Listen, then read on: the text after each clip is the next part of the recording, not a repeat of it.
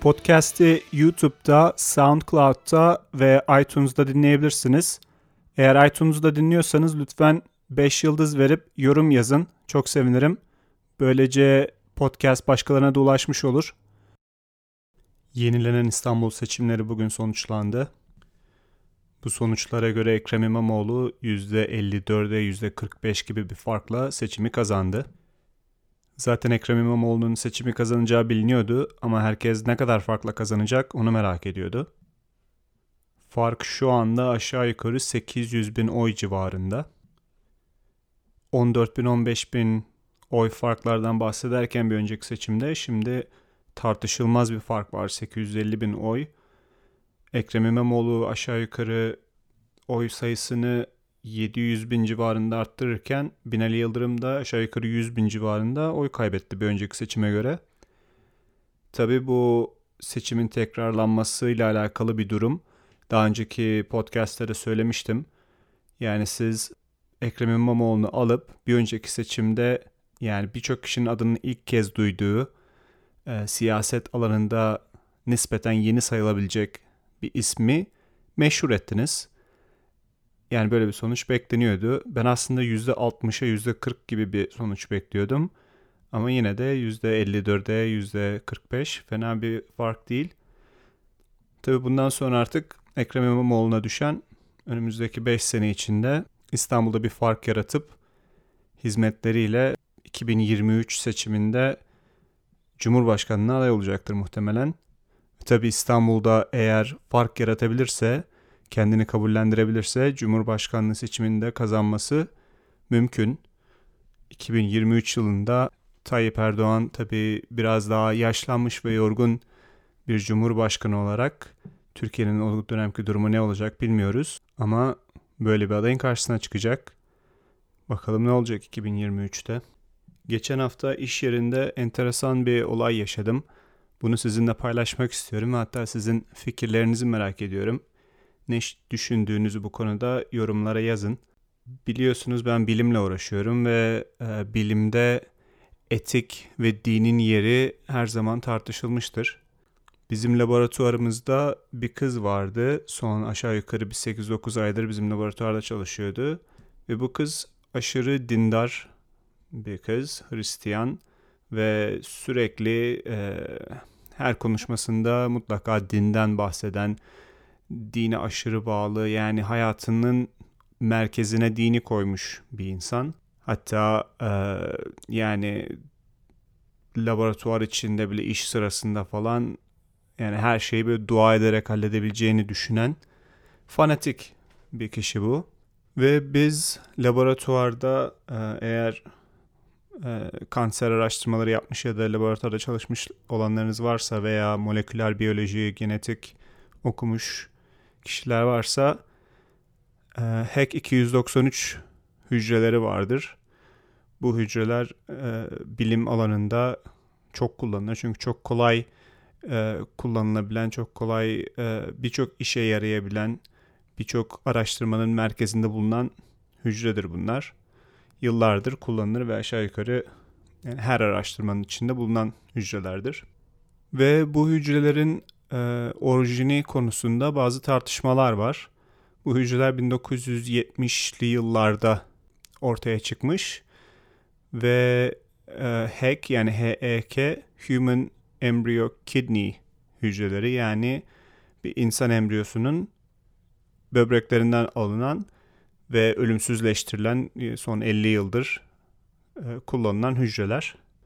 Bu kız bir e, internette bir yazı okumuş ve bu yazıya göre bu hücrelerin e, 1970'li yıllarda kürtaj olan bir bebekten alındığı, kürtaj edilmiş bir bebekten alındığına dair bir yazı. Ve bu yazıda diyor ki bu hücrelerin kullanımı dinen uygun değildir. Çünkü kürtaj dinen uygun değildir. Ve bu hücrelerle yapılmış herhangi bir e, araştırma ve bu araştırmaların sonucunda ortaya çıkan herhangi bir ürün kullanımı caiz caiz değildir gibi bir yazı bu. Ve laboratuvar çalışanlarına, bilim adamlarına da bu hücre ile çalışmamalarını, Hatta bu hücrenin e, ortaya çıkardığı hücrelerle de çalışmamalarını tavsiye eden bir yazı. Bu hücreler e, lentivirus üretiminde kullanılır ve bu virüslerle farklı genleri e, hücre içinde değiştirmekte kullanırız. O yüzden bizim laboratuvarda kullandığımız hücrelerin hemen hemen tamamı bu hücrelerin kullanımıyla oluşturulmuş hücrelerdir.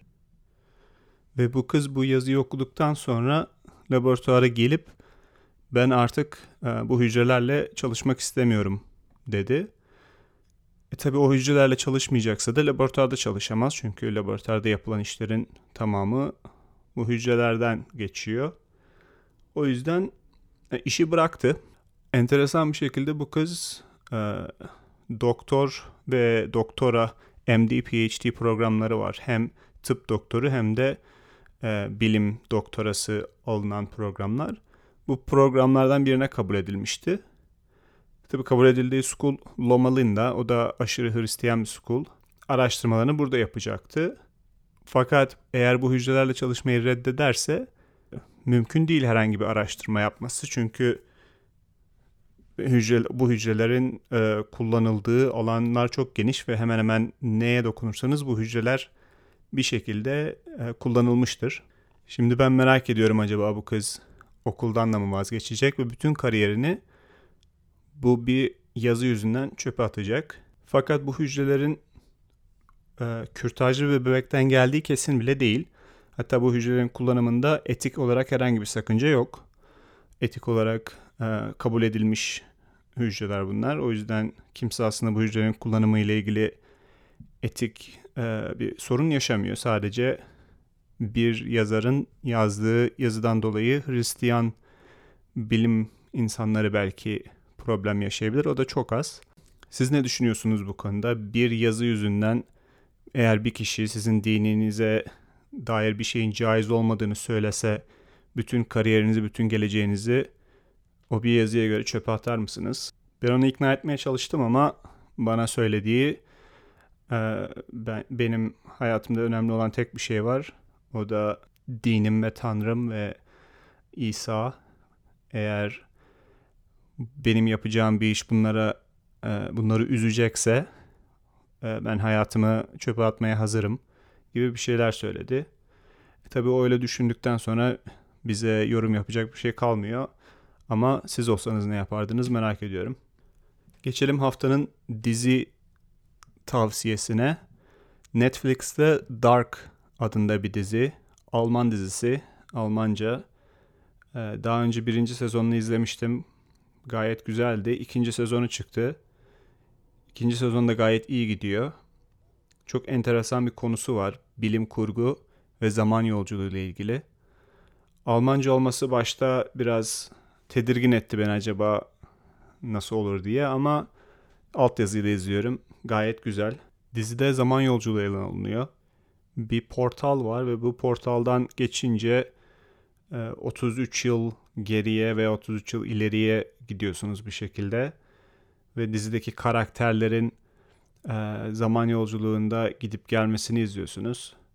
Çok enteresan ve e, aslında bilimsel bir şeye de bağlamaya çalışıyorlar gibi. Yani tamamen uçuk kaçık değil de sanki gerçek hayatta da olabilirmiş gibi bir e, havası var dizinin. Gerçekten çok enteresan. Eğer bu tarz dizileri seviyorsanız tavsiye ederim. Almanca olmasına takılmayın. Gayet güzel dizi. Netflix'te Dark. Bir de haftanın filmi yapalım. Bu hafta izlediğim film Us. 2019 yapımı Jordan Peele korku filmi. Nedense son yıllarda Jordan Peele e, bir şekilde böyle bir deha gibi yansıtılıyor Amerikan medyasında. Daha önce Get Out filmini çekmişti Jordan Peele. O film gayet güzeldi. Korku filmine yeni bir e, anlayış getiren bir filmdi. Yani jump scare denen wow wow diye birden sizi korkutan şeyler yerine bir konuyla sizi korkutuyordu ve gayet güzeldi. Hoşuma gitmişti o film ama hiçbir zaman o filmin yapımcısının e, ya da yönetmeninin bir deha olduğunu düşünmemiştim. Ama nedense böyle bir sanki Jordan Peele bir dehaymış da onun yaptığı her şey mutlaka güzel olmak zorundaymış gibi bir anlayış var herhalde. As filmiyle ilgili de yorumları okuduğum zaman yine o Jordan Peele dehasının bir ürünü falan diye yorumlar okuyordum. IMDB puanı 7.1 ki benim filmler hakkında görüşüm 7'nin altında filmleri ben genelde izlemem. Eğer özellikle o filmi merak etmiyorsam 7'nin altında filmleri zaman kaybı olarak görürüm ve genelde film izleyeceğim zaman IMDB'ye bakarım. 7'nin üzerindeyse izlerim. Asla hem merak ettiğim bir filmdi hem de 7.1 olunca izlemek istedim. Filmin konusu aslında enteresan. Bir aile tatile gidiyor bir sahil kasabasına ve burada kendilerine tıpatıp benzeyen başka bir ailenin saldırısına uğruyorlar. Bunlar evlerine giriyorlar, bunlara zarar vermeye çalışıyorlar. Ve sonra da anlaşılıyor ki aslında e, herkesin bir eşi varmış ve her bunlar sonunda dünyaya yani yeryüzüne çıkıp yer altında yaşayan bir grupmuş. Çıkıp yani herkesi öldürmeye gelmişler gibi bir durum var. Bana biraz saçma geldi. Yani baştan enteresandı ama e, ilerleyen zamanlarda yani ne olacak hani bir şey de olduğu yok. Bazı saçmalıklar var. Araya komedi sıkıştırmak istemişler olmamış. Ee, yani 7.1 IMDB için bence bu film için fazla. 6.5 falan olabilirdi. Ve galiba Jordan Peele'e bir şey söylememek için de yorumcular anlamadıkları filme anlamadık demedik demesinler diye deha ürünü demişler. Yani aslında biraz kral çıplak durumu var burada. Bu filmde de maalesef kral çıplak olmamış Jordan Peele. Bu haftalık da benden bu kadar.